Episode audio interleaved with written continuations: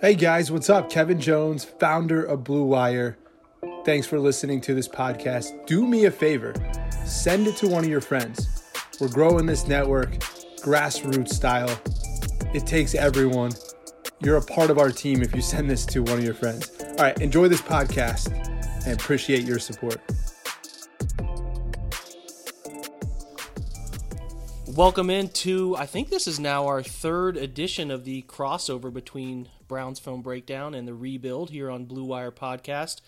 I am Jake Burns, host of the Browns Film Breakdown podcast. I'm here with my man Jordan Zerm, host of the Rebuild. Jordan, how you doing, buddy? Jake, I am very well. I can't remember a time where I actually turned on a broadcast for the release of an NFL schedule. Like, I don't think I've done that. And have they even done that in the past? Either way, this has been a very new experience of my life watching the release, even though it was released on Twitter and leaked on Twitter. But this has been a very new experience for me. I actually didn't get to watch it. I was on the run and my son was going to bed. Did they just like release everybody at once? Because I kind of thought they were going to do it over time, and then I checked Twitter, and it was apparently all over Twitter a little bit before, like Dogs by Nature had it or something like that. Yeah, Dogs by Nature had it. Yeah, they did a really, really bad job. Now, you know, I don't know if this stuff is all sort of contained. Like, is it just at the NFL offices? I feel like teams have had the schedule maybe for a little bit, like each individual team, or they at least had kind of like major info. But yeah, so it was leaking throughout the day. It's kind of started with people finding out primetime opponents for the Browns, and they were sort of leaking those out. And then, yeah, like right at the start of the NFL Network broadcast, they basically were showing the entire schedule on a little panel on the side. They were going week by week. So they kind of just released it in one big bash. I don't know if that was a product of them realizing that, hey, all of this is already leaked on Twitter or not, but it all kind of came at once. Yeah, no, I think I didn't watch any of it. I just kind of looked at this guy. The first thing, let's talk about what stood out, because I think that everybody sort of jumped the gun a little bit. This could be me. This is my volume takeaway is like, and most of my, I guess I should make a disclaimer, most of my discourse about the Browns comes on Twitter or with people who are close to... Which is a very sane and good place to have rational combos.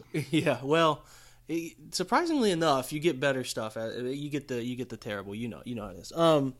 But no, I think that everybody sort of thought they'd get 5 games, capitalizing on the momentum of the Odell trade and all of that, and they only got 4, which only is a weird word for a team. I saw a statistic today that the Browns have only had 13 primetime games since maybe 99. I'm not sure if that date's perfect. Am I right? Did you see that number? I know. I saw that, and I saw as well, I believe they've only had combined Monday Night Football and Sunday Night Football. They've only had 3 combined in the last decade, and they're going to have, I know. Let's think of those. That was the 2008 Giants.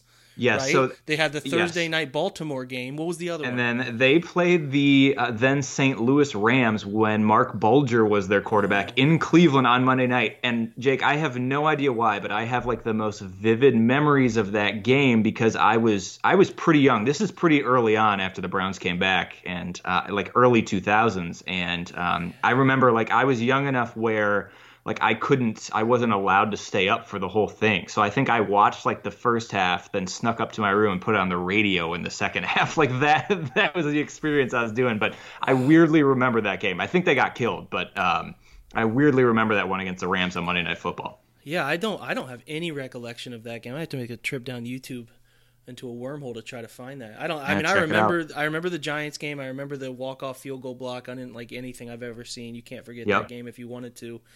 But I do have vivid memories of that Giants game in 2008. The Browns were struggling, if I recall, at the time, but they blew the lid off of, at that time, Cleveland Browns Stadium, right? Braylon Edwards had a bomb. Yeah. And didn't they pick off Eli like 4 times in that game or something absurd? Yeah.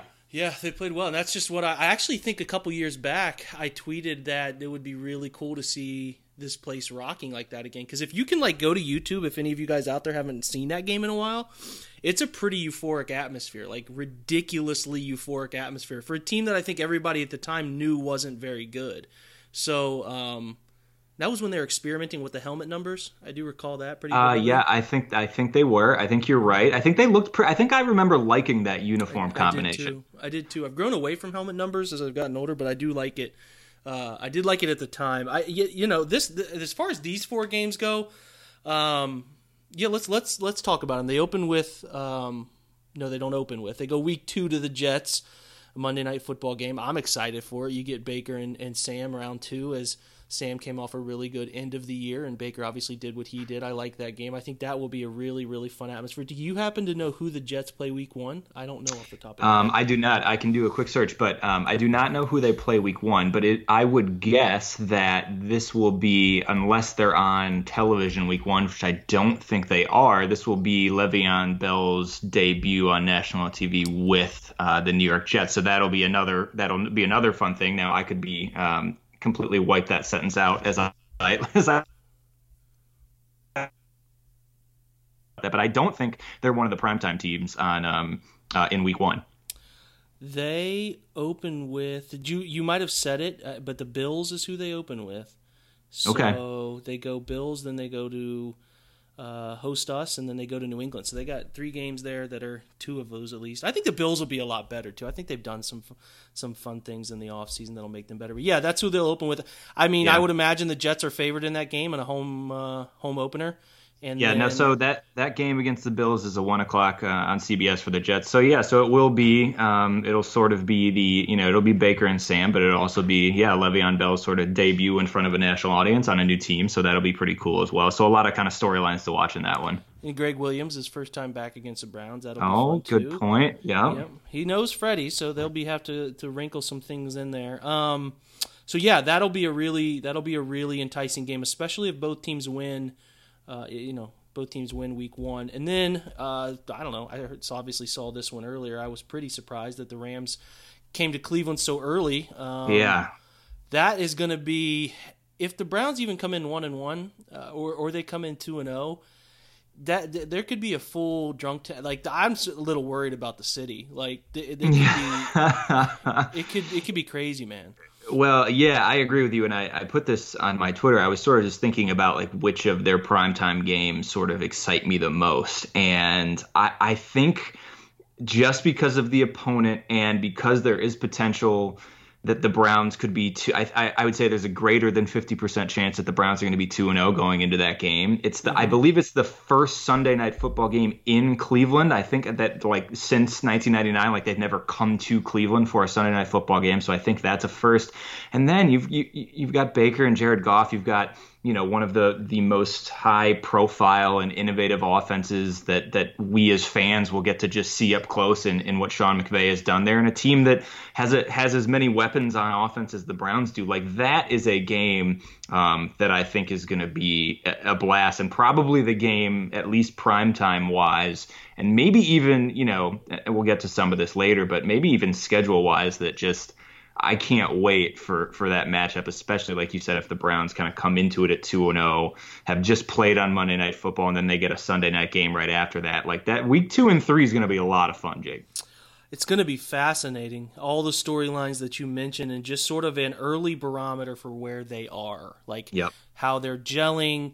You could win 2 ugly games there, 1 and 2, but you cannot win an ugly game against the Rams, especially. It just feels like they're such a good regular season team in short prep. Now, the fascinating part will be that the Rams will be traveling from West Coast to East Coast on a short week, and that obviously benefits the Browns in a big way. So for sure. And I think too, Jake, that I think this will be, we talked just a real test in general, but I think this will also be the first time, we've talked so much this offseason about the Browns offense. Obviously, Odell Beckham Jr., them trading for him has made the focus of the conversation, as well as the signing of Kareem Hunt on the offense. But I think that Rams game is going to be, no one was really able to stop the Rams offense, but it will be a test for that Browns defense, and really get a look at like what the Browns defense is, and maybe what they can be, or where they're going to need to maybe make some improvements when they take on that Rams team, because no offense to the Titans or the Jets, but those 2 offenses are nowhere near sort of the caliber of what the Browns are going to see with the Rams in week 3. So that to me too is going to be really intriguing, just to see how a Browns defense that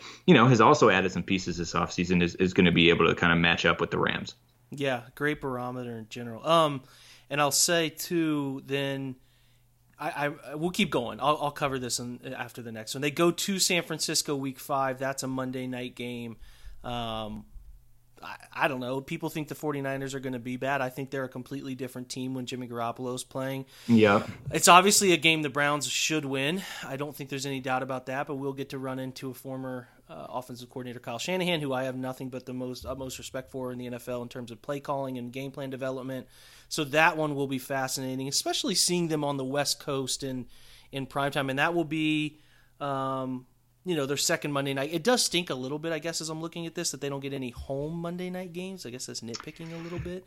Yeah, and their first three sort of primetime games are all sort of bunched together there, yeah. So they obviously, as we go, we'll touch on that last one, but sort of that second half of the season, they sort of bunch those first three kind of close together, so we won't have it's not as spaced out as maybe you would like, but yeah, obviously, like, no complaint from me about that. Really, that's just really, like you said, sort of nitpicking. But yeah, both Monday Night Football games on the road, unfortunately. But that'll be a fascinating one, because I think the 49ers, and everybody thinks their team is going to be better, but I think they have genuine hope that once they get Jimmy back, he's better, they're in a better situation. They will probably add some more talent offensively. They'll get a big-time talent defensively early in the draft. It seems like it's trending toward Nick Bosa, so they'll be better than they were, and it'll be early in the year, so it's easy to look at these schedules. And this is something I'm just making. I made a disclaimer. Everybody, common sense. You don't know. Every year it flips. Like it could just playoff teams fall out, and teams that weren't in the playoffs make their way to the play. It just, you don't know until you get there. It looks good on paper, and I think this is pretty favorable on paper. I just, you don't know. You don't know until you start playing and injuries happen. And like, you look at the 49ers last year, looked like a really good, going to be a really competitive team. And then Garoppolo, I think that was week 2 or week 3, tears his ACL. Yeah, it was really early on. Yeah. And it just shifts the entire point of your franchise at that point too. And it's like, you don't know. So you think that you look at week 4, the game in between those two is the Ravens at the Ravens. So that's a coin flip probably. Yeah. The first 5 games are vital. They got to come out of their 3-2, in my opinion, and at the ceiling of 4-1 is the absolute best. And we'll talk about this more later, but just sort of looking at those first 5, because how Freddie starts his tenure as head coach is going to be important. And with so many games being on primetime television, the audience will be nationwide watching how he develops in these first 5 games, because they can flex, obviously, and we'll talk about this later too. They can flex these games later in the year. They're not going to move Cleveland off of Sunday Night Football. Obviously, you can't flex Monday night games, but you can flex late games and you can flex Sunday night games. They won't move them off that game. If they start 0-2 and look absolutely putrid, they wouldn't move them off of that Week 3 home game against the Rams, but we'll talk about a little later on. There's only one other game that – let's move to that. Week 8 is not a night game, a quote, air quote with my fingers here, primetime game, but it is 4:25, and you're going to get Nance and Romo in New England. What do you think of that one? Yeah, so, this was the game that was there were a ton of rumors flying around that, this was going to be, could be the opening Sunday Night Football game of the season, or it was just going to be primetime in general. And so I guess while I'm disappointed that that game's not going to happen in primetime, just because I think Baker versus Brady under the lights, an 8:00 start or a Monday Night Football start would have been incredible.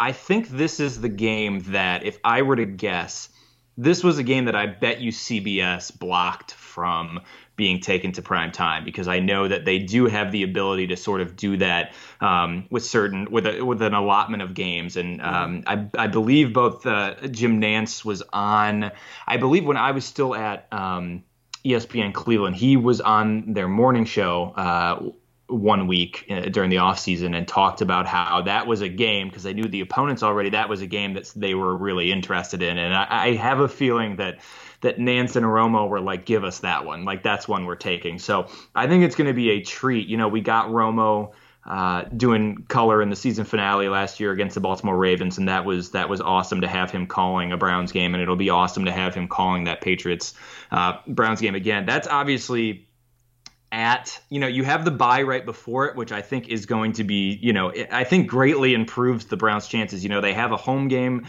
against the Seahawks, and then they have a bye. So they're essentially get to be in Cleveland, for 2 straight weeks, one of those just totally off, and then they go to Foxborough, which obviously that's going to be a really, really tough game for them to come out with a W. But, I guess the circumstances are in place for them to really give the Patriots a game there because of the bye, you know, so they're going to have 2 weeks to plan for the Patriots essentially, and because they're not sort of traveling back from somewhere the week prior. So while I will probably chalk that one up as a loss just because it's the Patriots, I think that game is going to be really, really fun, and it's going to be fun to kind of have that in prime, quote unquote, sort of like faux prime time for me when you have Romo and Nance.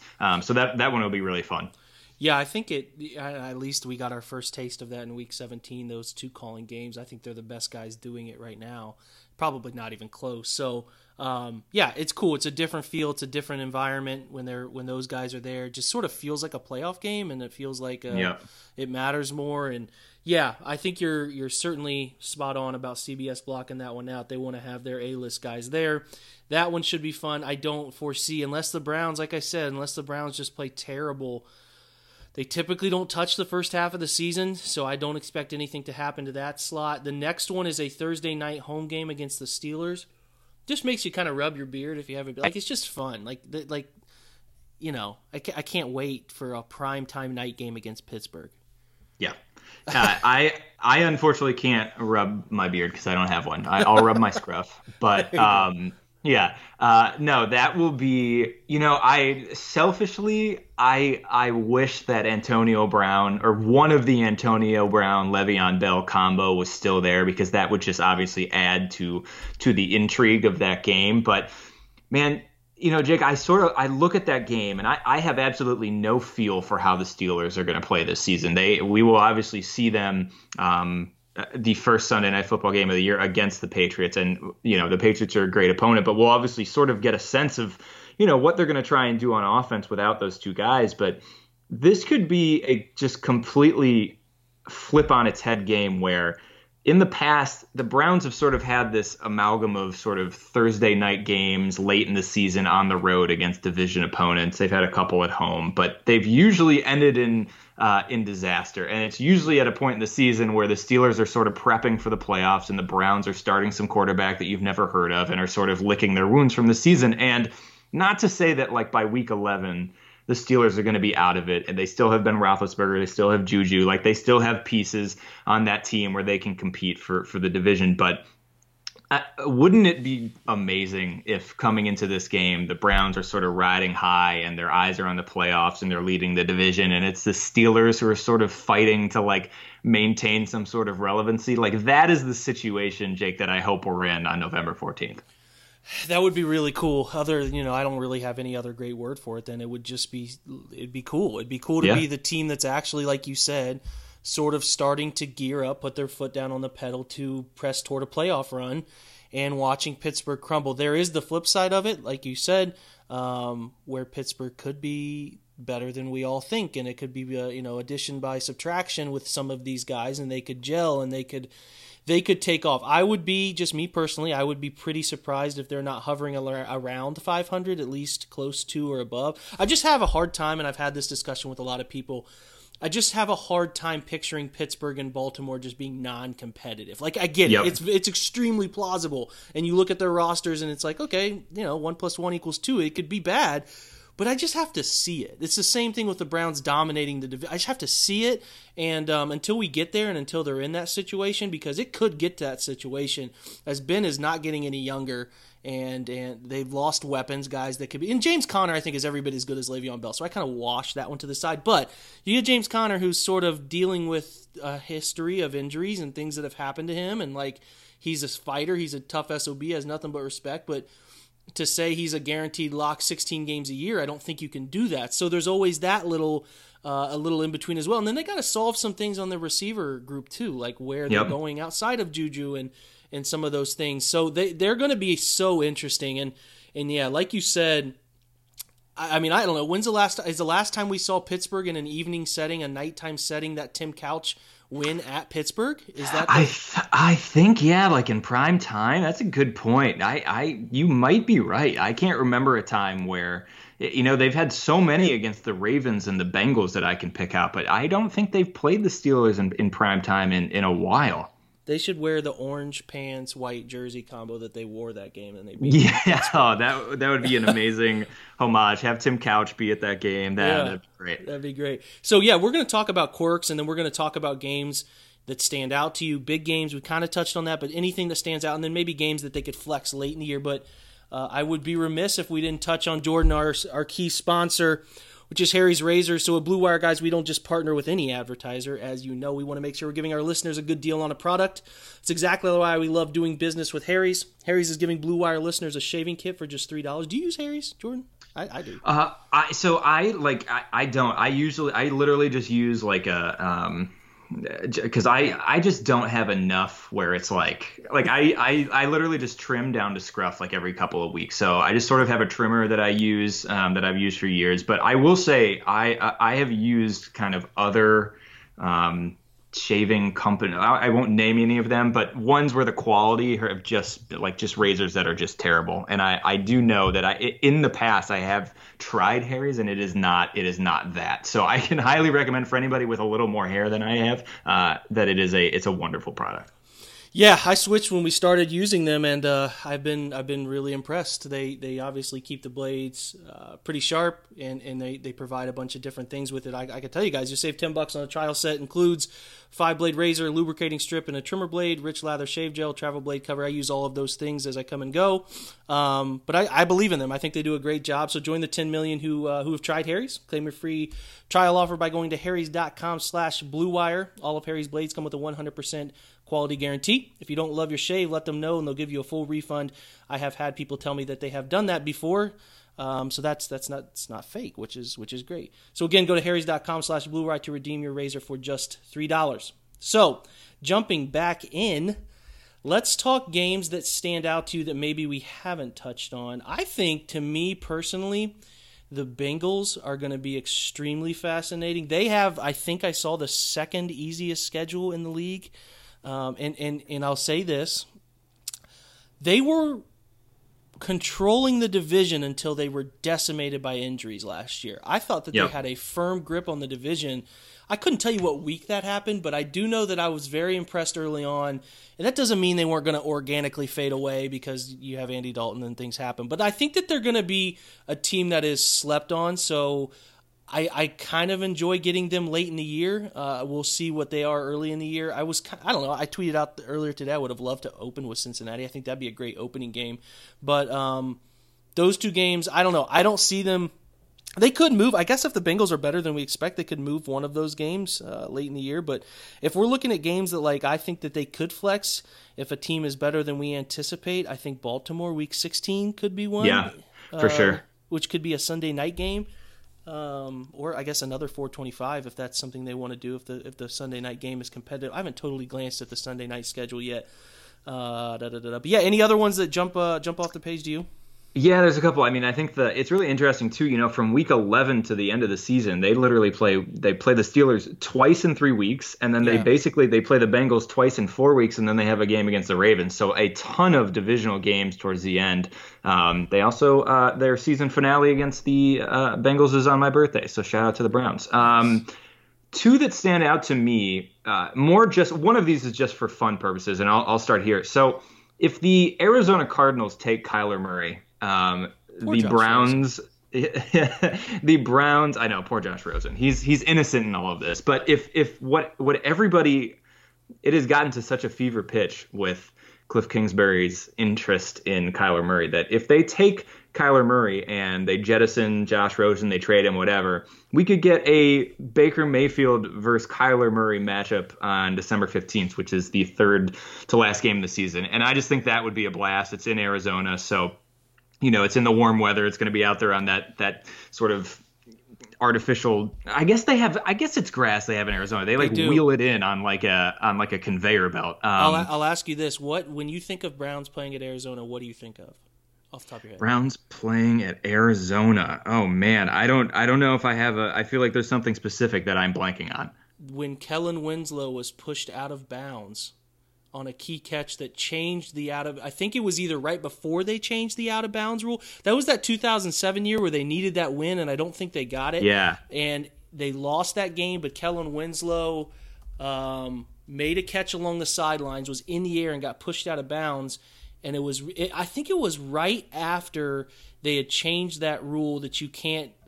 There was some weird ass rule back in the day where like you, yeah, because they lost that game at Arizona in 2007, December 2nd, they lost 27-21 week 13. Yeah. And if you got pushed out in the air, it was in, it was considered a catch because you got pushed out. So like they said that had you not been pushed out, they just assumed you would have gotten both feet in bounds. So like as a defender, you just weren't supposed to push them out of the air at all. And then obviously they wound up changing that. But I guess I don't remember that was a big sort of was this after they had changed the rule, or did it kind of spur the rule to change? I'm reading it right now. So it says it's on the Arizona page.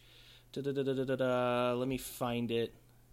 I had just seen it. I think it was just the year after they had changed that rule, because he got I know he was pushed out of bounds, and we were like, maybe it was the rule was still in place, but they didn't award him. I guess as the Cleveland game from last season, one in which the Cardinals fans remember, the Browns still believe Kellen Winslow should have been credited. Yeah, it was still a rule because it said he should have been credited with a touchdown catch on the final play of what became 27-21 Arizona win after Browns players thought Card defensive back Oliver Celestin and Antrell Roll pushed Winslow out. That's fascinating. I could not imagine that still. What a rule.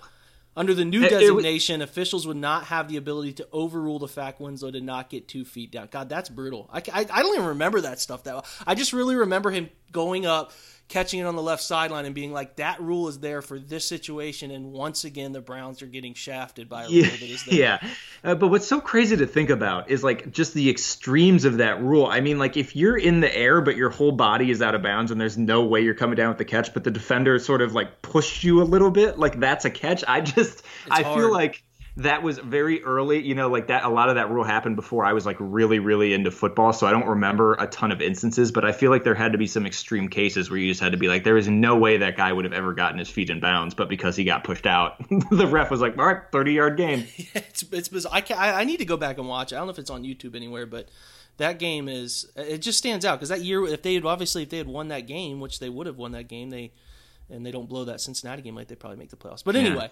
I mean, that game in Arizona, because of Baker versus Kyler and two, you know, Heisman Trophy winners from the same school that sort of followed each other back to back, like that, I think that would just be fun for that reason. So I'm sort of selfishly now hoping, not like, if you're a Josh Rosen fan, don't come at me. I'm not saying I don't like Josh Rosen. I'm just doing this. This is selfish reasons only. And then, Jake, the other game, just because, like, it's fun. You don't get to play these teams all the time. It's fun to be able to play the Seahawks. And the Browns also really lucked out. You know, they go to the West Coast for that Monday night game, so they get a little bit of a longer week. But then, you know, the other kind of West Coast opponents they play in, both the Rams and the Seahawks, they have both of them at home. Like, they got really sort of fortunate with that they don't have to travel to either of those places to play two really tough teams. And, you know, now that the sort of contract has been settled with Russ and the Seahawks sort of coming in that extension right at his sort of self-imposed deadline, like they can sort of just focus on trying to get back to being a team that should offensively be better than they were. And but I just love being able to play a team like the Seahawks and see a team like the Seahawks in person, because, you know, Russell Wilson is that guy that, especially if you're on the East Coast and you're just not getting to see him as often, is somebody that we can forget how talented he is and how much fun he is to sort of watch play. So that'll be a tough game for the Browns, but I'm just sort of I always enjoy when a team like that comes to Cleveland, because you just don't get to see them that often in person. Yeah, great point. I'm super excited to see the Rams, which you mentioned, and Russ, obviously. I'm glad the Seahawks place faith in what he is, because he puts that team on his back. I'm sorry. Yes, maybe more than I don't know if that gets talked about enough, but especially because of, you know, the scheme they run. It's like him and Aaron Rodgers are like the guys who carry too much bad offensive lines and bad offensive play calling, and they have to do so much. Yep. Yeah.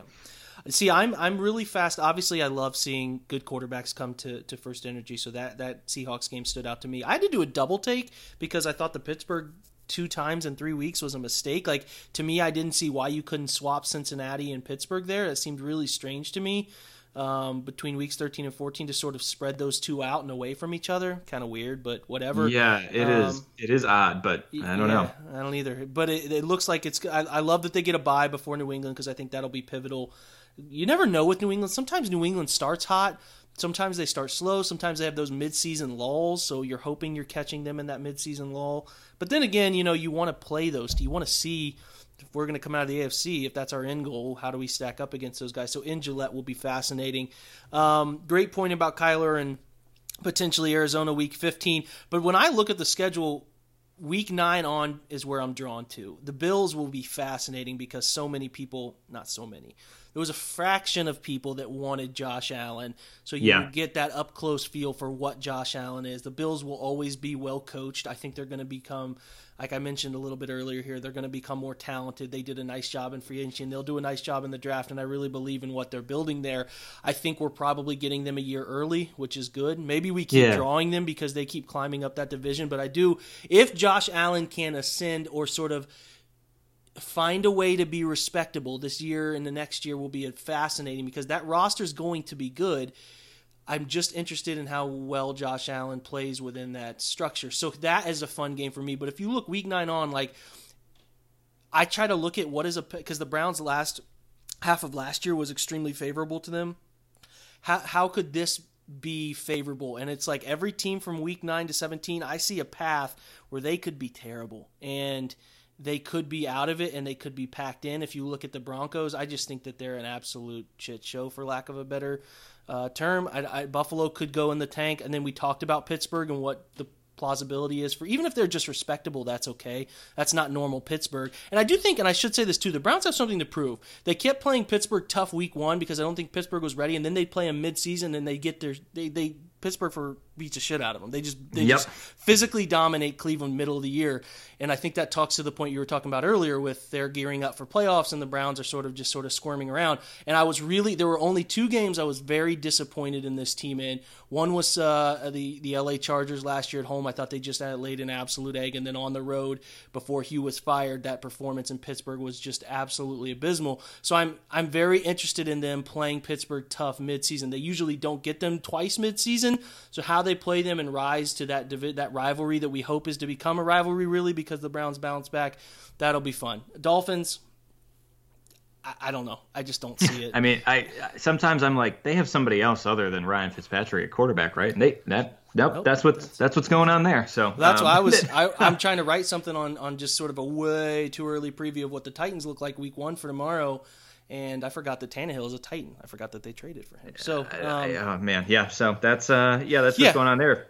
I just see weeks 9 through 17. I see a path where each of those teams are pretty bad. The ones you think might be good, Pittsburgh and Baltimore, could be just mediocre. And then you're playing at that point a pretty favorable schedule, pushing toward the playoffs. Let's go game by game. Let's just sort of predict them and see what we think. It. Yeah, for sure.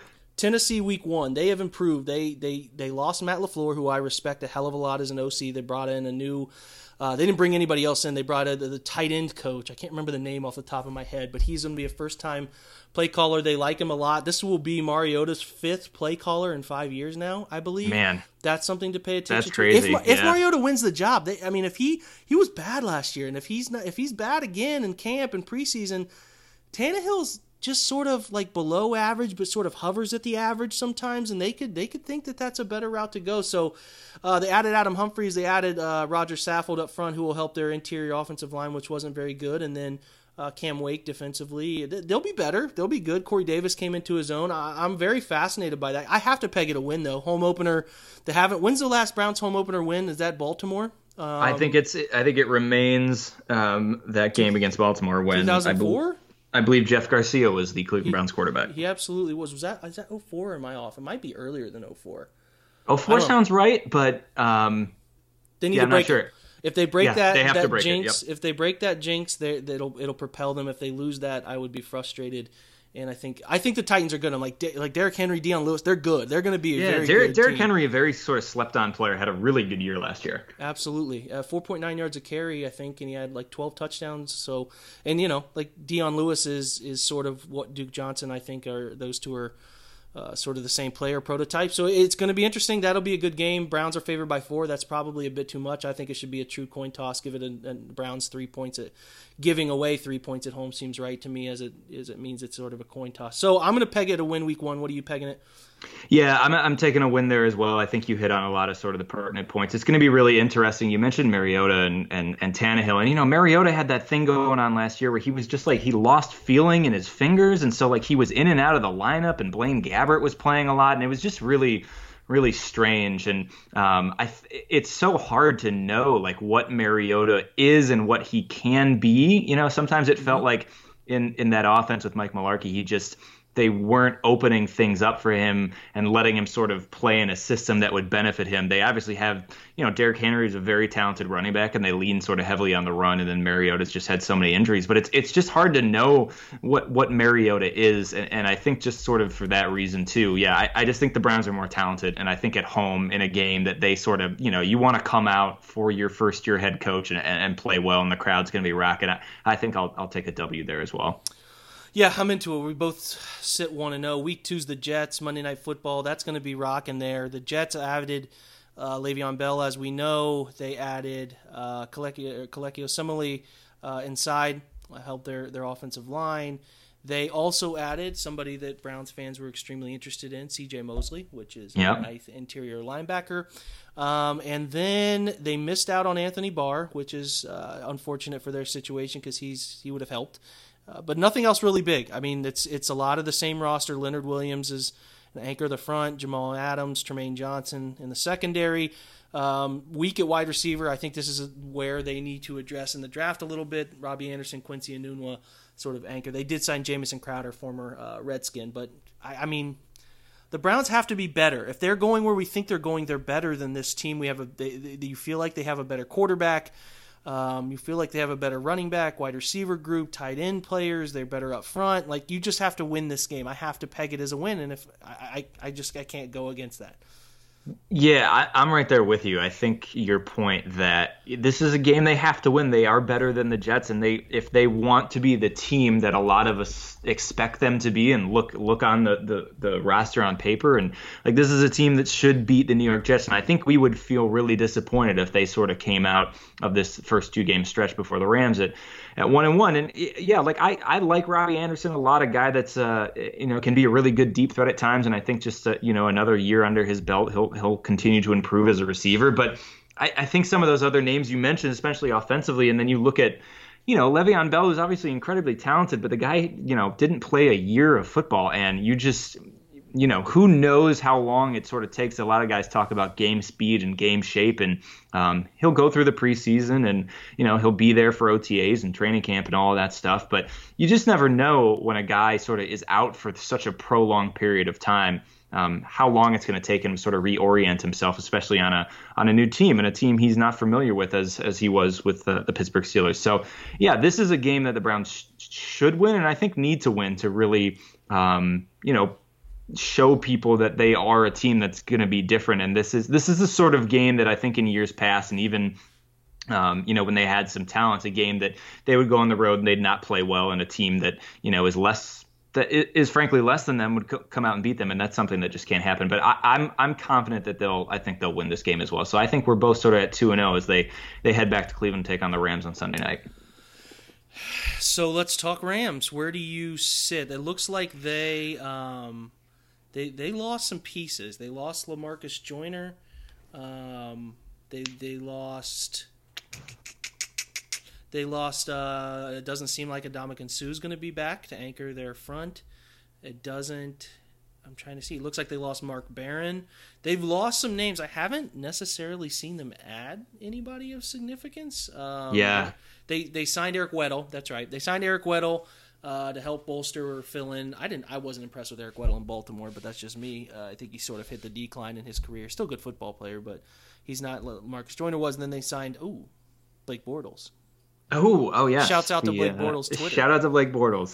Shout out to the chosen one, Blake Bortles, getting his rebirth in his rebirth in Los Angeles. If Jared Goff gets hurt, I feel like this is inevitable. Jared Goff is going to get hurt for a couple games, and like Blake Bortles is going to come out and he'll just like throw for 300 yards because Sean McVay is a freak of nature, and everybody's going to be like, yeah, like it's going to feel good for everybody, and Blake will be happy, and I think that's going to happen. So Blake Bortles signs with who in 2020? Would it be? Oh, God. Oakland. Dolphins. I'm going to Oakland. Oakland? All right. I'm going to Oakland or Miami. All right. I like it. I like where we're going with this. Blake Bortles, 2 games where he comes in and chucks 300 yards and 4 touchdowns, and he's God's gift. Yeah, so they kept Dante Fowler, and then they signed Clay Matthews. The Rams aren't going to be as good. I mean, they're good. They're going to be good because they're well coached and they have a system that the players believe in. I don't know who's starting inside for them. Their depth chart as of right now doesn't list a starter at left guard or center, losing Saffold. I don't know. There's some holes to fill here. It'll be interesting to see how they do it. They're going to be extremely good still. I don't know. I feel like the Browns win this game. I don't know why. I think they come out. I'm trying not to put on blinders, but I think they come out 3-0. That's where I'm sitting with it. What do you got?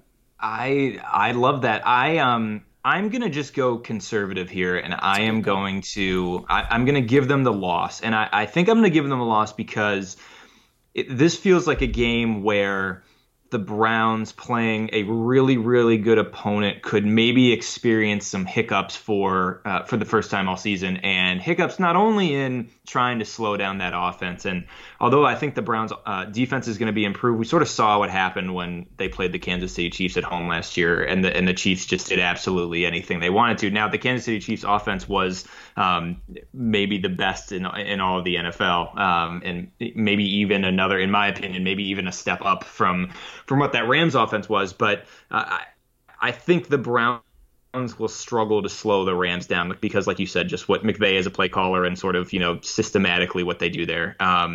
So I'm going to give them the loss there just because I think this might be the first game where defensively they could struggle. And then maybe offensively when they're trying to play catch up, if they get down early, they just don't have the sort of rhythm that they need yet. Like if this game maybe was a little later in the season, I'd feel a little more confident about the Browns offense sort of coming all together. But this feels like an early season sort of feeling things out game. And I think they'll play well and keep it close, but I'm going to give them a close loss. So I'll have them at 2-1. Okay, I like it. I'm feeling nervous about my 3-0, but I've justified it. I really liked your justification for that loss, but we're gonna move on. I'm 3-0. You're 2-1. We go to Baltimore. God, man, I just feel like the Browns are better than Baltimore. I feel like they are, but I don't know if I have to pick. I can't. The Browns can't be 4-0. Can they be 4? Should I stop thinking too much? I don't know. Like the Ravens added 2 big names, Earl Thomas, who's a hell of a safety, but he's coming back from a broken leg. It's early in the season, and they added Mark Ingram to what is already a good running back group. I don't think Mark Ingram make or breaks your running back room, but he's good. He's a fine player. Like I also think they might be going through a transition. Like they get Miami week 1, so they're going to be in good shape in terms of like they should be working away from running Lamar into the ground like he's a freaking Army triple option quarterback. Like that shouldn't be, but maybe they don't. I don't know. I think they're going to try to hybrid all of that stuff. Let me look at their depth chart because sometimes that helps. Their wide receivers are Willie Snead, Jordan Lasley, and Chris Moore. They're going to draft one. But these wide receivers in this draft, none of them evoke utter confidence in me that they come in and just play well week 1. Like, I mean, I obviously think DK Metcalf can be a good football player, but he might be gone by their selection. Then you're looking at, like, Marquise Brown or, I don't know, AJ Brown. I don't know. I just think they're going to be anemic with wide receiver pass game. They have tight ends who can play a little bit. Obviously, Mark Andrews is fantastic, and Nick Boyle can play. And their offensive line's good. Ronnie Stanley, Yonda, Orlando Brown had a good rookie year. But there's a way to stop them. They lost their Mike linebacker. They lost Terrell Suggs. Like, they lost Zadarius Smith. They lost... Yeah, their defense just got decimated. They have Brandon Carr back. The Browns absolutely roasted Marlon Humphrey the 2 times they played him this past year, and Eric Weddle and Tony Jefferson is obviously Baker's boy from Oklahoma and is a good football player who I hope the Browns signed when he signed with Baltimore. I wanted Cleveland to sign, but he's been getting just baked. Like, I'm telling myself this should probably be a loss, but I also don't know why. Like, I think the Browns should be. I'm going 4-0. You know, okay. Podcast, right. F it. I'm doing it. I'm going 4-0. Jake's taking the Browns to go 16-0. This is about to happen. We're getting there. We're almost there.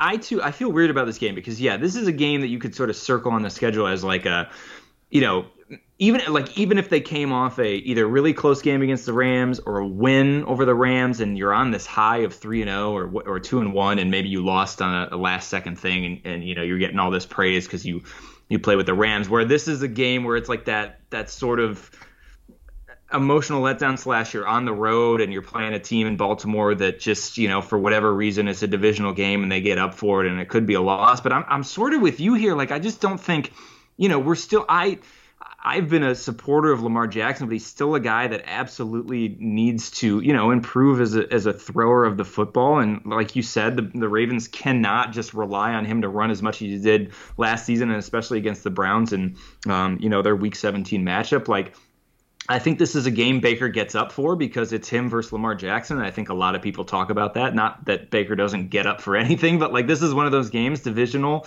and where he knows he's directly competing with somebody from his draft class that he wants to, you know, play well against. Like, I'd be hard pressed to give them a loss too, so I'm going to take a win here and I'm going to move them to 3-1.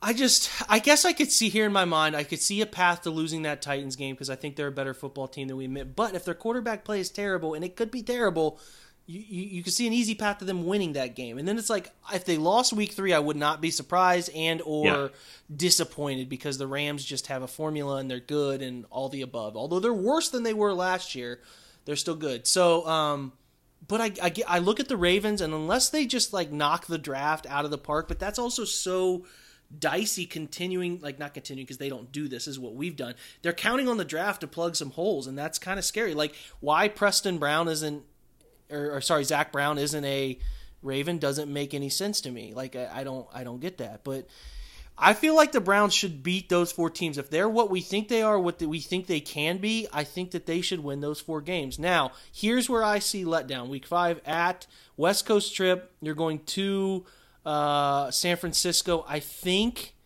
San Francisco is going to be better. Not very good, but better. Marquise Godwin. They signed Jordan Matthews. Dante Pettis really came along. They obviously have a deadly tight end in George Kittle who took off. You get a healthy Garoppolo. Tevin Coleman signed that way. They get a really good edge rusher in D Ford. They're probably going to add a really good edge rusher in Bosa or Josh Allen if they want to go that route. They have names inside: Eric Armstead, DeForest Buckner, Solomon Thomas, all high pick players. They signed Quan Alexander in the middle. Their secondary is not very good, but they can be really good at getting after the quarterback, and I think this game will give the Browns some trouble. I think the travel to the West Coast, the 49ers will be up for a Monday night game, so I'm going to drop their first loss here to go to 4-1. Wow, 4-1 with a loss to the 49ers on the road. Okay, I don't disagree with your logic there. I do think that there are statistics out there about, you know, the teams that have to make that East Coast to West Coast travel and how much, and also the other way, West Coast to East Coast, and how much those teams struggle when they do those. I'm going to give the Browns a win here just because I think they are. I just think their talent level is above the 49ers, and even though they are making sort of this travel and maybe they come out of this, you know, 4-0 and they're just exhausted from playing four really tough games, I'm going to give them a W here. I just don't think the 49ers are good enough to beat the Browns. I think this is another game where, like you said, like we talked about the Jets, that for the Browns, while I think we could understand a loss in this game, and especially if they're 3-1, 4-0, it's not going to be the worst thing in the world, but it's a game where, like, you just need to kind of go out and puff your chest out and beat a team like the 49ers, who are still going to be kind of putting things together offensively and still kind of, you know, Jimmy G kind of coming back in Week 5 after a major injury and, you know, feeling him out. And if he is the guy that, you know, Kyle Shanahan thinks he is when they sort of made that big trade for him. And, you know, we've seen flashes of it. We've also seen really bad games from Jimmy G where he's forcing balls and he's making bad throws. And so I don't know, you know, where the jury is on him quite yet. So I'm going to give the Browns a close win in the Bay Area. So I will put them. So now I think our records have evened out. So I think they're 4-1. 4-1 apiece. We come home for the Seahawks, who they're an interesting roster too. They are run by a coordinator who I don't totally believe in. They don't have many picks. They only have 4 picks, and interestingly enough, they're an ideal trade-up target if the Browns want to get into round 1 at pick 21, if the Browns are really craving a player in their top 15 that there was reference there when they pulled the trigger on the Odell Beckham trade. They only believe 15 players are top first-round grades on, so if they feel like maybe at 21 somebody like Devin Bush has slipped to 21, or I wrote about this over at the OBR today, actually, somebody like Andre Dillard, a long-term offensive tackle, or they want to move up for, who's the other one I had? God dang it. Corner, somebody like Byron Murphy. They really want a corner, that DeAndre Baker kid out of Georgia. This is where it gets interesting. So looking at their roster, they have Doug Baldwin and Tyler Lockett playmakers. Their tight end situation is Ed Dixon. They're not threatening a tight end. Chris Carson, Rashad Penny should have a better second year. Offensive line remains a question mark. Defensively, they're different. They look different. Frank Clark is still there. KJ Wright is still there. Bobby Wagner's still there. All of those sort of big names. But then you're relying on a lot of unknown pieces in this group. So the Griffin brothers play a lot of time. Barkevius Mingo. Shouts out to Barkevius Mingo for keeping. Wow, he's still hanging in there. Yeah, man, good for him. Shout out to that dude. So he's still thriving in Seattle, but they're not the Seattle that we remember. So, you know, they've lost the last member of that old school Legion of Doom. They have the linebacker play. They have a really good Russian in Frank Clark that a lot of people wanted to get to free agency but didn't. But it's a very winnable game back in Cleveland. I am going to play it conservative and give them a win. They're going 5-1, Jordan. They're going 5-1 in the first 6 games. That's where I'm at with it. Yeah, it's like I want to give them a loss in this game because it's just the Seahawks. But I think I am still that the reputation that the Seahawks sort of possess is making me feel that way more so than what the Seahawks actually are. And I think a lot of that, and like, you know, for a team that runs the ball as much as the Seahawks did last year and maybe will continue to do this year, it just like they've had these series of running backs since Marshawn Lynch that have had these games that are really good, and then they sort of just taper off or disappear. And like from Chris Carson and Penny, and who was Thomas Rawls is another guy you know, like came in and had a couple of really big games and then just like was never really heard from again. And they just have sort of this rotation of okay to above average running backs, but guys that just aren't going to sort of, you know, they're not marquee names and they're not these marquee running backs. And then like we talked about earlier, like, they're still relying on Russell Wilson to do so much, and they're still struggling on the offensive line, and they still sort of have a play caller and guys there offensively that, you know, make things harder on Russell Wilson than they should be. And although I think, you know, Doug Baldwin is sort of underrated every single year, and Tyler Lockett had an insane year last year with the amount of ball. I think it was like 90% of passes he caught from Russell Wilson last year or something ridiculous. Like their connection went to another level last year, and he's a really good player, but I just don't know if there's enough there to, again, they're coming, you know, to Cleveland from Seattle and having to play a really good Browns team that, I don't know that. Like that one I could easily, like a loss I can see, but I think I might give them a win too and move them to 5-1. We're 5-1 through 6 games. We're cooking. All right. So week 7, we're going to take a trip down to the flats, have a couple beers, and take a bye week. Week 8 is the matchup to see if they're 5-1. They're playing New England. It is the ultimate AFC barometer. If you go into New England and you win, you are putting your foot on the AFC and saying, other than the Chiefs, because I don't know where they'll be at that point, or Indianapolis, so I have a hell of a lot of respect for where they're at that point. This is our conference. We think we can win it. However, I think they lose at New England. I don't think they win that game. What do you think? I'm going to look at their roster real quick. No, I'm right there with you. I think that I think they're going to lose that game. I think even with a bye ahead of it, I just think it's New England. You know, but what I do think could happen here, Jake, is This is something that happened last year when the Chiefs went into Foxborough, sort of middle of the season as well. And the Chiefs played offensively played out of their minds. I believe they scored 40-plus points, but they ended up losing just because Tom Brady, I think, had the ball last, if I'm remembering that correctly, how that game went. But it's sort of not that we didn't already know how good the Chiefs were, but they came into Foxborough, and that offense didn't miss a beat. And everybody sort of looked at Patrick Mahomes as like, yeah, this dude is it. And it is really exciting for me to think about the potential of Baker Mayfield doing something similar, where he and Odell maybe put on a show in New England. And yeah, I don't think they're going to come out with the win, but I think it's going to be close, and I think they're going to score points. And I think it'll be one of those things where you have a young quarterback in his second year, although, this was Mahomes only played a couple of games in his rookie season. So this was really his first sort of full year. So it's a little different for Baker, but I think the potential to sort of showcase themselves 425 in front of, Romo and Nance is a sort of CBS's main afternoon game. Like, I think that potential is there. So I think they dropped to 5-2, but I'm excited for that sort of parallel between what the Chiefs did last year and what maybe the Browns can do this season. Okay. Beer on me next time we're in person. If you can name the Patriots' second wide receiver that is currently listed as a starter, Julian Edelman, if you can name the second. Okay. So Chris Hogan's gone, correct? Chris Hogan is gone. I believe Chris Hogan landed in Carolina. So, yeah, he's out.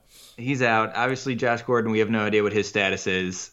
They did just sign Demaryius Thomas, but I'm not counting him. He's coming off an Achilles tear. He's coming off, and I don't know how that's going to go. Is Cordarrelle Patterson considered a wide receiver? Or are we putting him at running back? What are we doing with him? Cordarrelle, did they keep him? Or, that's a good question, too. Because he's not on their kick return, punt return listing, so he might be out. All right. Yeah. I'll give you initials. It starts with a P, the first name, and a D for the last name. P for the first name and a D for the last name. Oh man, Jake, I may be stumped. This beer may not be something you're gonna have to buy me. Philip Dorsett, my friend. Oh, Philip Dorsett. Yeah, which is just speaks to where they're at.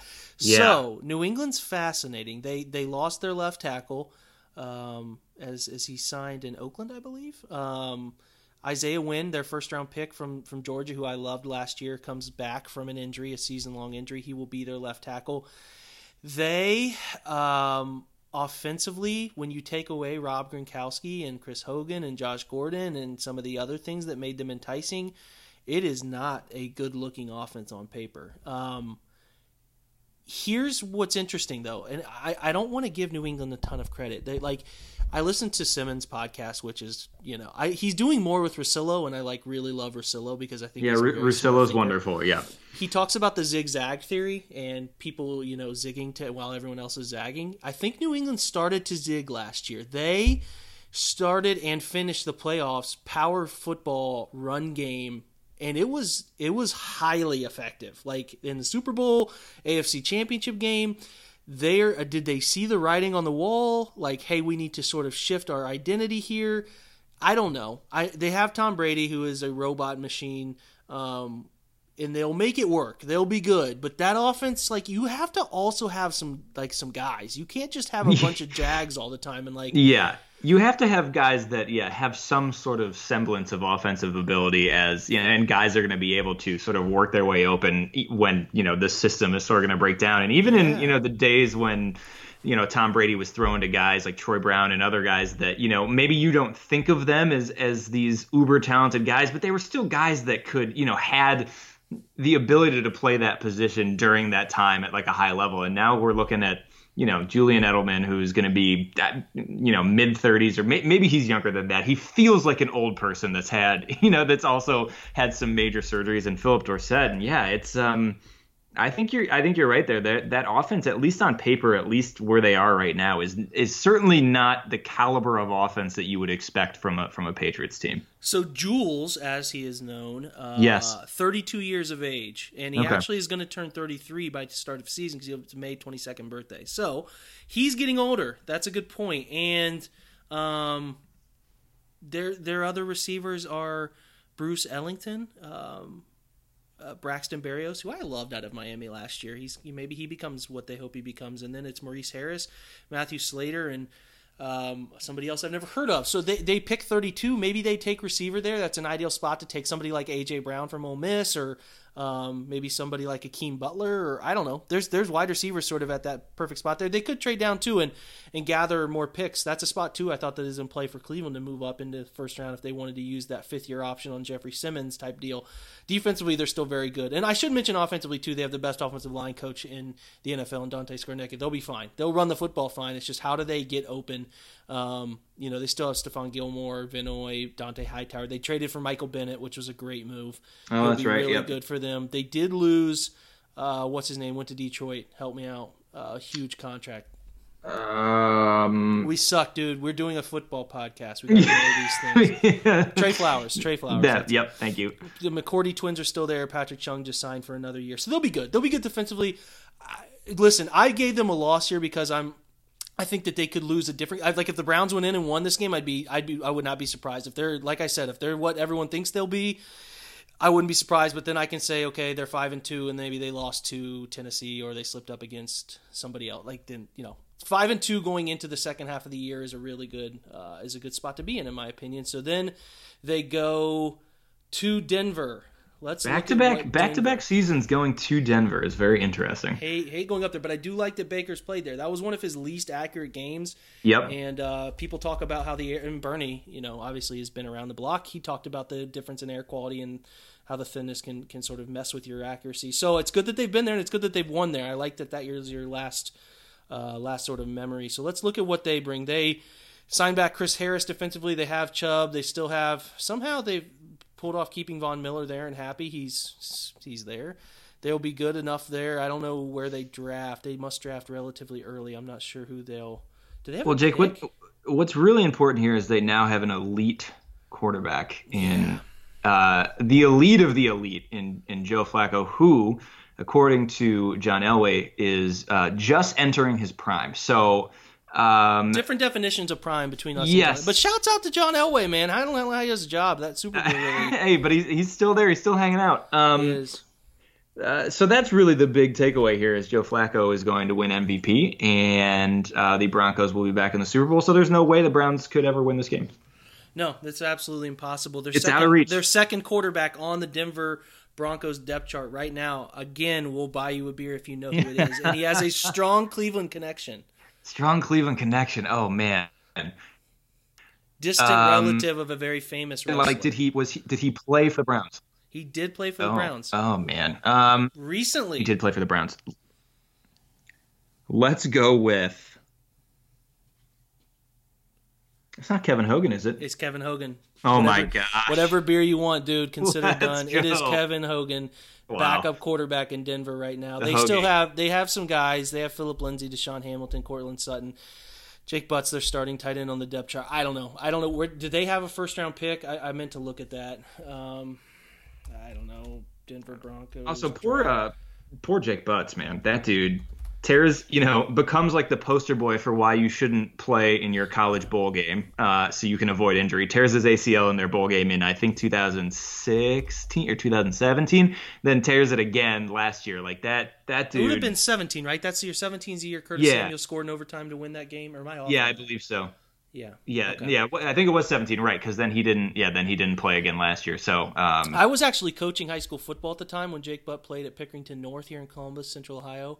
Yeah. And one of the more amazing high school athletes I've ever seen. I briefly met Jake Butts when I was doing some work when he was actually at the same training facility ahead of the NFL draft with Patrick Mahomes and Jabril Peppers, and I was doing some stuff for work out there with them, and I was wearing Cavs gear. And he's from Hudson, which I was unaware of. And very lucrative. I had family in Hudson. Very lucrative area, Hudson. It is. And so he commented on my Cavs gear, and he was like, I love the Cavs. And I was like, I didn't know you're from Cleveland, or the Cleveland area. So he was a really nice guy, and I feel bad for him, and hopefully he can actually play NFL football this year. Yeah, I hope so too, because he was a heck of a player at Michigan. I think he was phenomenal. So, but I don't think that changes the fact for for Denver that they are relying on Joe Flacco and Kevin Hogan. Yes, they do pick 10. They could pick a quarterback there. They could take. I know Haskins went out there and sported the John Elway jersey, and I'm sure that made John Elway very happy. That would go. He ate that up. How would Joe Flacco feel if two years in a row after he said he's just entering his prime? Anyway, I don't know where they'll go from there. They can improve a lot of different spots. The Browns have the better roster. It would be an utter disappointment if they lost that game. So I'm at 6-2 going into week number 10. Where you at? Do you take a win there? Yes, I will take a win there as well. And even though last year, even though Baker was a little off his game, they played well enough, especially sort of defensively, to win that game. So I will give them a win in Denver 2 years in a row. And yes, 6-2, moving on to the Buffalo Bills. All right, so I am going to pull up their depth chart with this fancy computer. They improved. They made some moves. Their depth chart on this is completely empty. It's going to be hard for me to give thoughts on a completely empty depth chart. Hang on. Yeah, that's tough. They have no players. Here's what I'll say. Hot take 2, and this is going back. We're going to do like an hour and a half, and I don't really give a shit. So I actually think of those first 8-9 games, so we'll call week 9 kind of the halfway point. I think that the 49ers have the best overall roster on that first 9. That is a hot, sizzling take. Overall roster, okay. Of any of the first 9 opponents. Overall roster, I think if Jimmy Garoppolo is where it hinges. Like Garoppolo's not himself, they're not good. Like just because you need a quarterback, and the Seahawks are probably better because Russ is fantastic. And if he's what he was the year before the ACL, as they closed the year with what 4 wins in a row. I can't remember what it was. I think it was 5 straight. Their roster is really good, and if they add Nick Bosa and they add like in the second round somebody, I keep going back to like AJ Brown, but I think AJ Brown's going to be a really good football player, the Ole Miss wide receiver, like late in that first round, so their early second round pick. Like I'm just going to say this is something we could talk about at the end of the football season. You could laugh at me because they're 4-12, but on paper, I really like. They have Kyle Juszczyk, who I love, another Cleveland kid. Former Raven, he's great. He's a great player. George Kittle's fantastic. Like I said, like Dante Pettis in that front they have, and then they signed Quan Alexander. They can draft another corner that's respectable there. Like I'm just throwing it out there. We can laugh at that at the end of the year, but that's my sort of everybody mark take. This place. Everybody mark this place in the podcast where Jake Burns is taking the 49ers roster in its entirety over any of the other Browns' 9 other opponents. Mark it, and then, come back to it and roast him or celebrate him at the end of the season. We shall see. Week 10, let's get back to that, though. Buffalo added. They're obviously going to start Josh Allen. They still have LaShawn McCoy. He just doesn't age. And then they added a running back who is actually older than him and Frank Gore. He just continues to play relatively solid football.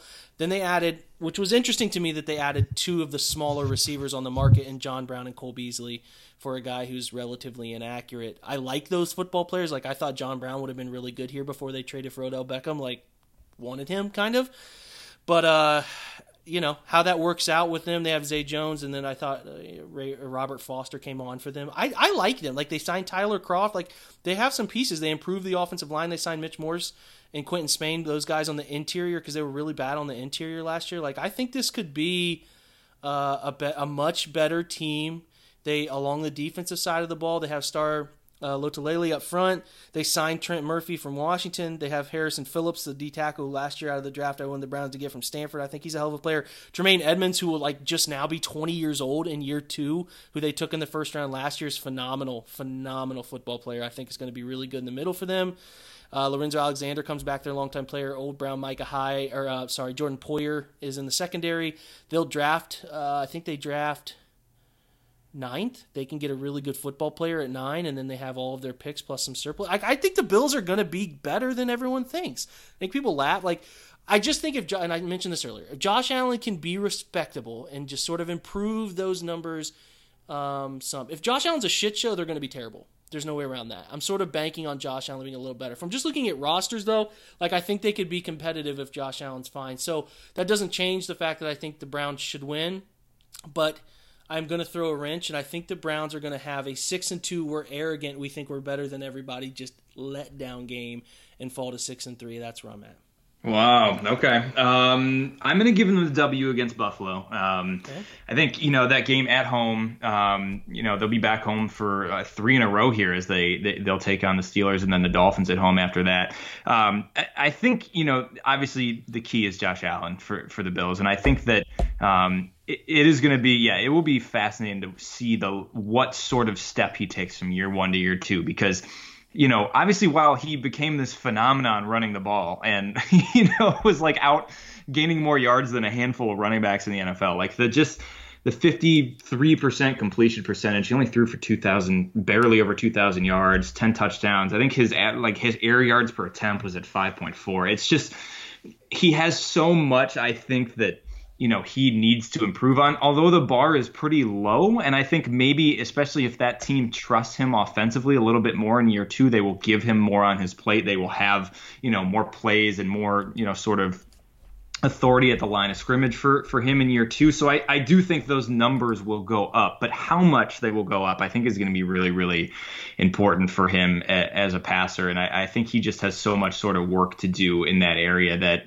I think maybe by year three we'll know. I think year two could still be a struggle for him. And I think for that reason, with the Browns defense sort of playing at home too, I'm going to give an edge to the Browns, and I'm going to put them at 7-2. All right, I'm at 6-3 or 7-2. I like your justification. I'm actually putting a lot of stock in Josh Allen there. I probably will eat those words, but he got a lot of shit, and he's gotten a lot of shit from a lot of people, and maybe probably deservedly so. Just for, I think it was also a product of so many people kept mocking him, number one overall, number two overall, saying he was better than the other quarterbacks in the class, and I think that frustrated people. So it almost, part of it wasn't his fault that people were giving him pushback, because I think he got overrated by a lot of people, but. So I will be happy for Josh Allen if he comes out and has a good, even a decent second year. So there's absolutely nothing against Josh Allen here. And I think it's gonna be one of the more fun storylines. I love watching guys progress and seeing guys progress. You just don't know how they're gonna be. And year two is a really big year for Josh Allen. So we will see what happens. And part of me thinks too that like the the AFC East is going to be just worse than it has been. Like the Dolphins are going to be much worse.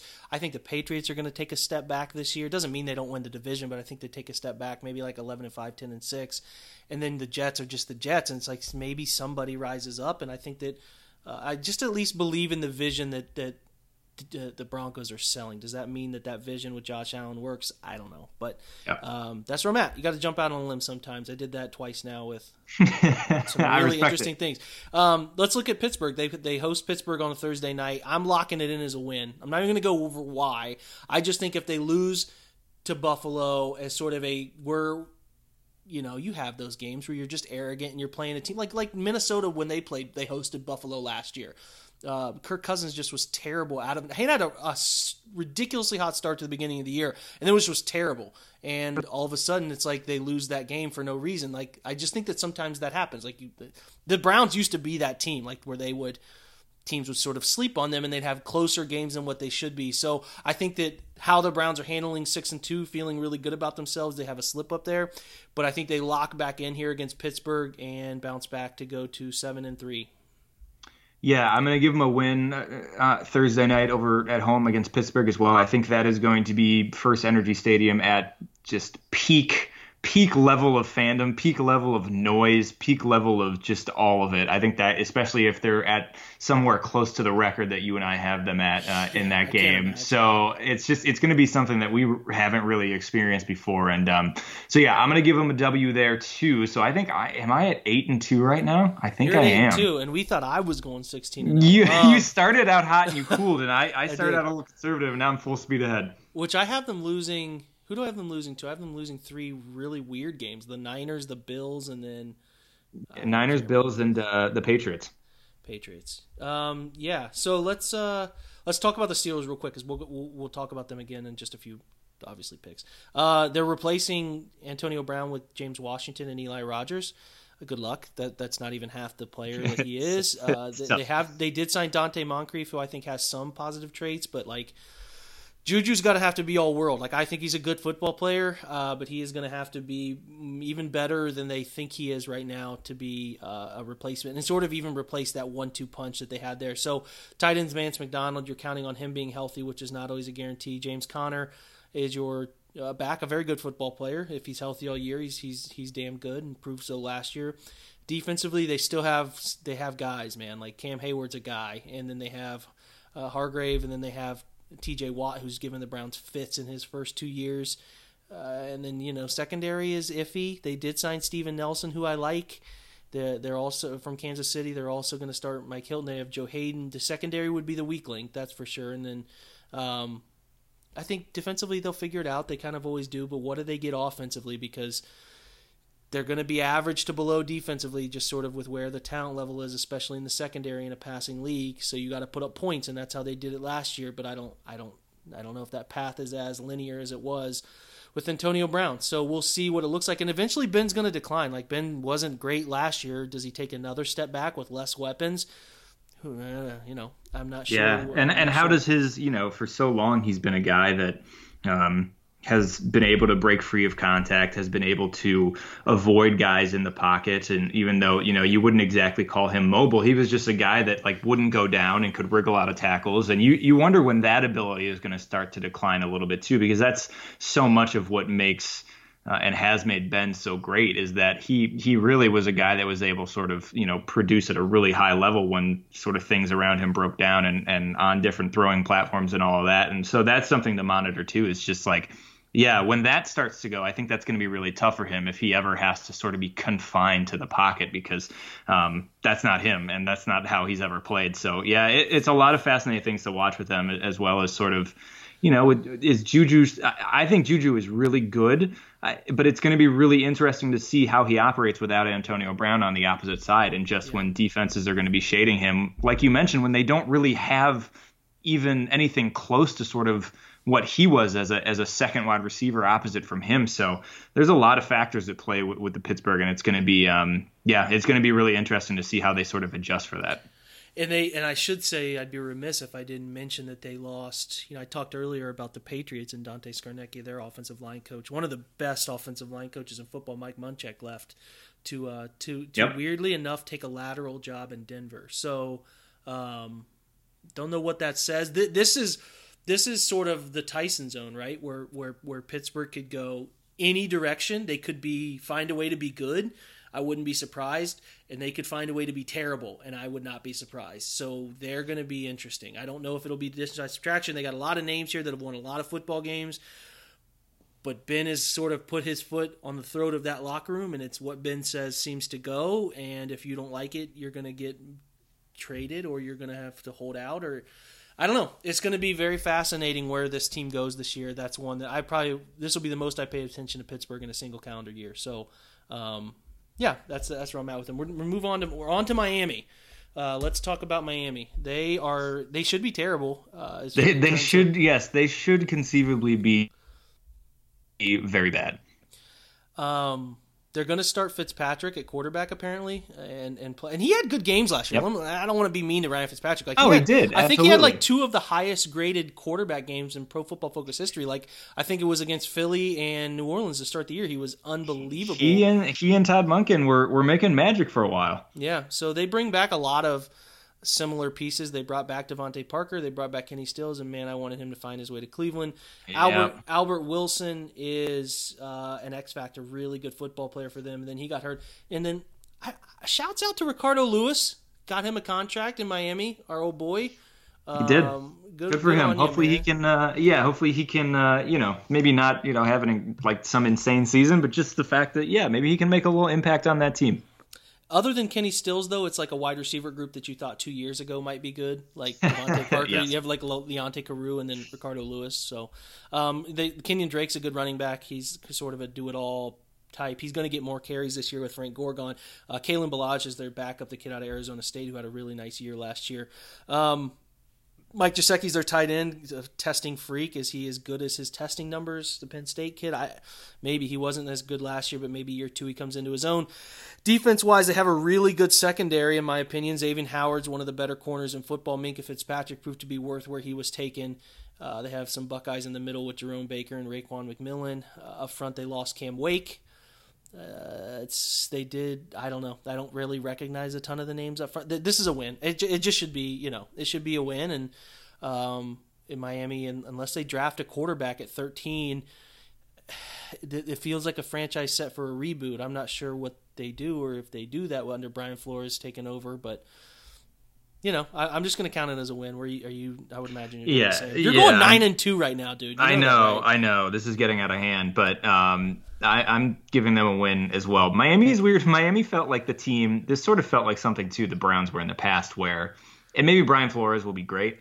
And maybe he will turn out to be a very successful coach in Miami. But it was one of those things where all the other coaches kind of got swooped up / said no thank you to Miami. And they were just like, well, we just got to wait for Brian Flores. And it sort of just happened. Now, I'm sure he wanted to be there. I'm sure there were parts of him that definitely wanted to be there. But it didn't feel like something where it was their first choice they got. It was the guy that they just sort of had to wait on, and now he's there. And yeah, like you said, they're re-signing Devontae Parker, they're re-signing Kenny Stills, but they're in transition with a quarterback. They trade Tannehill. It's just it's a team that seems to be caught in the middle of okay, it's time to straight up rebuild, or or we're still trying to compete for a playoff spot. So they're in a weird position, and it's not a good. That's not a good position to be in. So yeah, I'm giving the Browns a win, and I'm moving them to 9-2. If the Browns are 9-2, I'm going to lose my mind.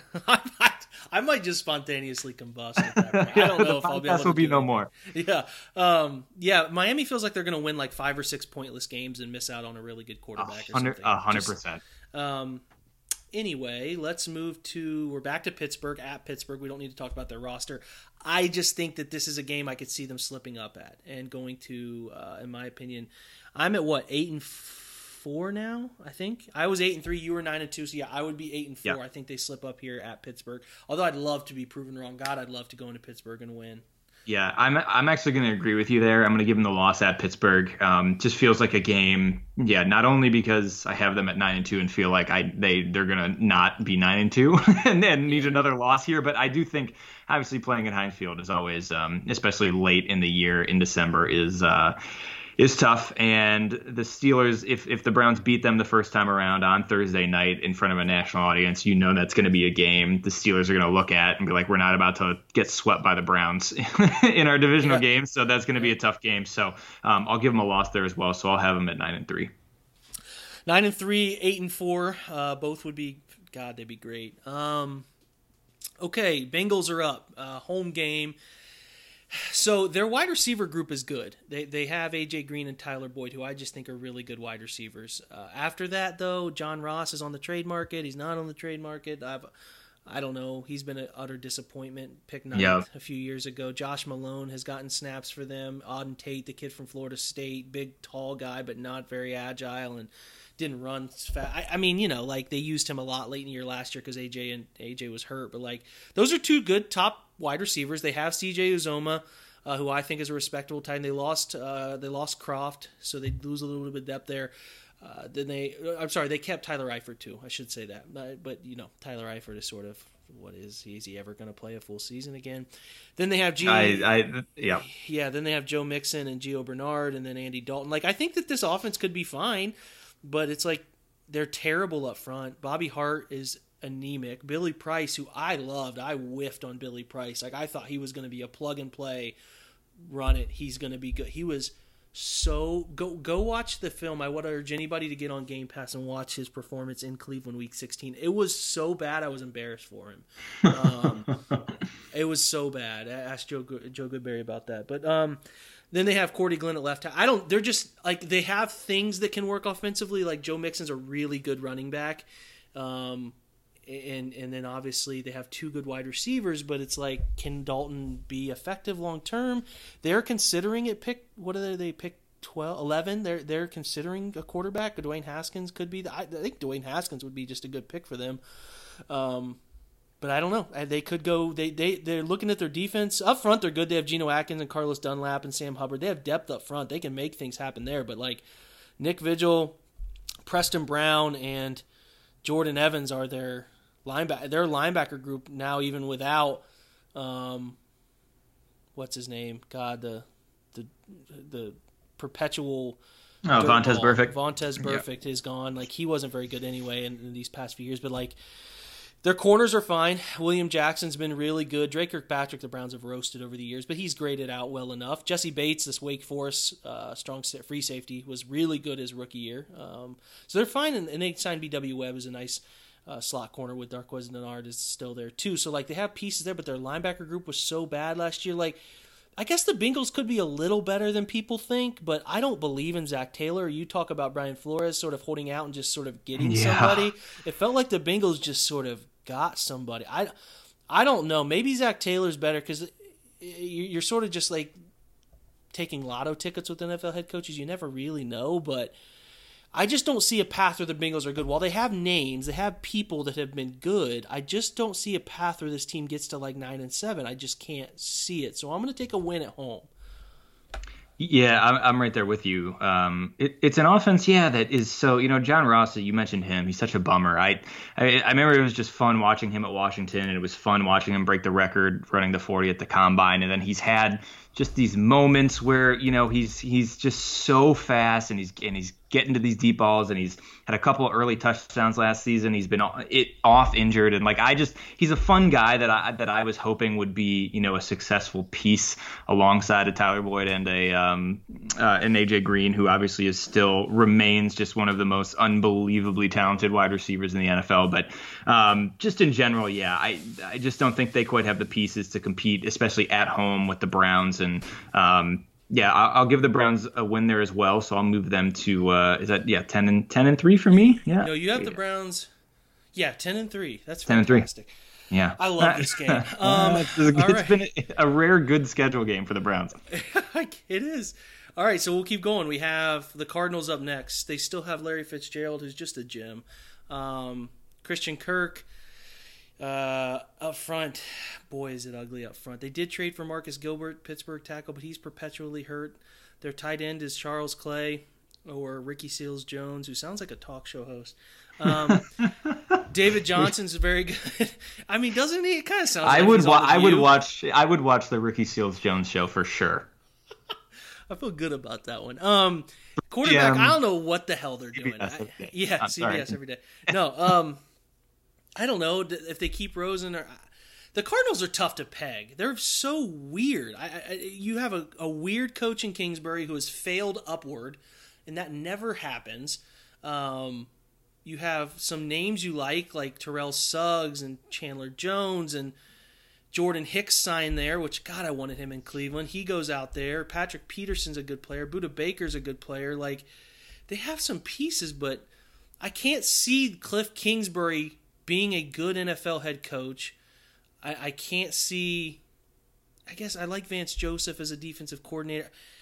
I don't know, man. I have to feel like the Browns win this game. I just have to feel like that. They have the better roster. They would be at this point 9-4 in my opinion, 8-3 in your opinion. A really good football team. I got to take another win. I'm doing it. I'm going to 10-4. Yeah, I can't pick this as a loss. I think I respect the Cardinals for who knows what's going to happen with Cliff Kingsbury. Who knows if this is an experiment that's going to work out. But I will say I'm all for the NFL doing this type of hiring than doing a sort of retread hiring. So I hope it works out. And I hope that, Cliff Kingsbury's sort of air raid and all the stuff he was doing at Texas Tech, he can figure out a way to make it work in the NFL, and maybe Kyler Murray comes in there and lights people up and they're like the story of the year. Now, I don't know if that's going to happen. I would guess that it's not, or it'll take some time. And this is one of those things too, Jake, where I don't think the Cardinals will struggle, and you get to week 15. And if they're sitting there at, they've got 10 plus losses and the season's sort of over for them, it's one of those games where you just feel like they might be playing out the string later on in the season. And the Browns will be, competing for that division title and have way more to play for. And so I think just talent wise and motivation wise too, I think the Browns will take that one. So am I now at, what am I at? 12-3? You're at 11-3. I'm at 11-3. Excuse me. Yes. Okay. Yep. So then they go to Baltimore, Week 16, a game that could be flexed. I think that at this point the Browns are at home with a chance to clinch the division, and I give them I give them a... Oh, man, what do I want to give them? Because if I take the last two, they're going 12-4. I think that's where I'm going to end up because Here's what I'm going to say. I'm going to say the Browns beat Baltimore because they get a chance to finally clinch the division at home in a really crazy environment that probably gets flexed and is really crazy. And I think they do it. And then week 17 they rest a lot of people and they lose. So I think they go 11-5. Yeah. The division. Yeah, I like that. I'm actually going to give them the loss versus Baltimore just because I think they're going to lose 4 games. I just don't know exactly. Like maybe that Seahawks game ends up being a loss. Maybe there's another one, but I think they're going to lose at least 4. Like I think going 13-3, which is is a little too much on the homer side of me. So I will say I'll have them at 12-4. I'll have them losing that Baltimore game at home, even though maybe it'll be a game that just emotionally gets too big for them and they stumble a little bit there. And then they obviously turn around and beat Cincinnati in the season finale. But either way, I think they'll win one of those last two. So I'll put them at 12-4. Okay, so those are the realistic expectations. I think if the Browns are really bad and the season goes as worst in the worst direction it can go, they still beat the Jets. They still, even though I took them to lose, I still think they could beat the 49ers. You beat Denver, you beat Buffalo, you beat Miami, that's 5 wins. You split with Pittsburgh, that's 6 wins. You split with Cincinnati, that's 7 wins. And you beat Arizona, yeah, and absolutely. And then you split with Baltimore, and then all of a sudden that's 9 wins. So to me, this is the worst the year could go should be, if they're good enough, is 9 wins. I think a 9-7 year is kind of fair. It's probably on the conservative side. And then my good prediction, I guess not even good, I just feel it's realistic, is 11 wins. So in the middle, a 10-6 season is extremely plausible. If they win less than 9 games, that should be the barometer. And I think their line in Vegas actually is 9.5. It is. If they win less than 9 games just less than 9 games, that's an utter disappointment. That's a failure. Just based on what they've built and yeah, that's where I'm at with it. 9 games or bust. 9 would still be the low end of what I think is a really, really safe prediction. But 11-5, it felt weird for me to talk about that many wins. But when you look at the roster and what they've built, that should be, with this coaching staff, with the draft adding to a roster we think is already pretty good. And that's not blinders on wearing my Browns hat or something. That is just looking objectively as I feel at the roster. Yeah, I think it should be something along the lines of 9-11. If you go below, it was a, it was a pretty major disappointment. If they went to 12-4, 13-3, I would be very blown away. Yeah, I agree with you. I think that's sort of the top end of the ceiling. And I think a lot of what we did here, too, looking at the schedule is sort of, there's certainly games that are trip-up games here. I even think, we talked about early on, they need to win that game against the Jets. But that's certainly a game, second week of the season, you're on the road. It's your first Monday Night Football game in X amount of years. That's a big stage for them. So, that's potential for a trip-up game. That Bills game, I think, we talked about, is a potential for a trip-up game. There's games on the schedule, and that Seahawks game, which I sort of could go 50-50 with there for the Browns, too. So, yeah, I think the high end of their ceiling is absolutely 12-4, 13-3. And then I think more realistically, you sit in that 10-11 wins area, and then 9 or less, I think we would feel a little disappointed. We would feel maybe they should have been a little bit better, but it's nice to talk about 9 wins being a low end of a sort of win total for the Browns for once. So I it's hard to sort of get too upset about that. Yeah, I'm with you. I think you go 9-7, you probably get in a wild card spot, is most likely somebody else is winning the division at that point. You get to 10-11 wins, you feel you've won the division. So I know it's a little crazy to say, but I feel the best about the Browns, at least the most comfortable about the Browns roster. It's crazy to say out loud. I can't believe I'm saying it. Stability and continuity within coaching and players, and the vision. The vision to me feels the most correct among, Baltimore lost a lot of pieces, and they're trying to develop an offense that works for this quarterback that they don't really know what they have. And Pittsburgh is all over the map with drama. Cincinnati, I just don't think is going to have a path to being very good yet. So it seems to me that the path of the Browns winning the AFC North is there for the taking. So this was fun though, man. This was. I think that they could go 12-4, and it's not that crazy. And especially with the shape of the last half of the season, what those teams could become at the last half of the season.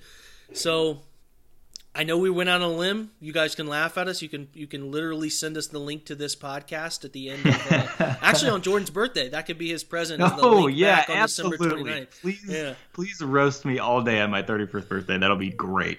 And I need to, again, say that my hot take is that the 49ers have one of the three best rosters that the Browns play this year. I'm going to make that known tomorrow. So, yeah, I'll probably get picked apart for that, but I feel good about that take. But anyway. It's okay, Jake. You went out, you puffed your chest out, and I respect it. I hope I'm right because I look like a jackass. But nonetheless, no, this was fun, man. I had a blast. I think this will be as exciting a Brown season in my 30 years of life that I can recall. So I'm just jacked, man. Yeah, I am too. I don't think it'll be close. This is by far the most exciting season, given now that we've done a hour-long podcast on their schedule release. Like this, it's a big deal. It's an exciting thing. It's bigger than any sort of pre-Brown season hype I can remember. So let's just hope they capitalize on it. I'm with it. Listen, guys, go get Harry's Razors. They're great. They're dope. They support Blue Wire. You should support Blue Wire. There's a ton of great podcasts on this network, and not limited to just the Rebuild and Browns Film Breakdown. If you're interested in the rest of the NFL, like Ted Wynn does a podcast. The Packers have a great podcast. There's so many football-based podcasts, and then they branched into the Hoops network of things, and the baseball side is picking up too. I think Blue Wire is really going places. Jordan and I both enjoy the vision. So find those podcasts, find other ones you might enjoy, and give them a listen, give them a try. If you're not already subscribing to Browns Film Breakdown and the Rebuild, make sure you do that. You guys have been very generous with your reviews and ratings. We appreciate that. We appreciate you listening. We'll try to do more of these. Like, this is a blast for me. I hate doing stuff on my own, it's whenever I don't have a guest, I feel so weird, like doing a half hour thing by myself. It's a very weird experience, but no, I think, for both of us, like, these people enjoy it when we do crossover pods. Those have been some of our most popular episodes. So we will definitely continue this trend. So we will probably get together one more time before the year, maybe a preseason preview. We've done Freddie Kitchens. We got together. We did Odell. We got together. Now this schedule announcements. Yeah, probably something in the preseason. We'll get back together, and then once the Browns go 12-4, like Jordan predicted, we'll get back together again. We'll just gloat for an hour, and it'll be great. That's fantastic. All right, guys, thanks for listening. I know I'll be back once more before the draft. I'm sure Jordan will too. And as usual, go Browns.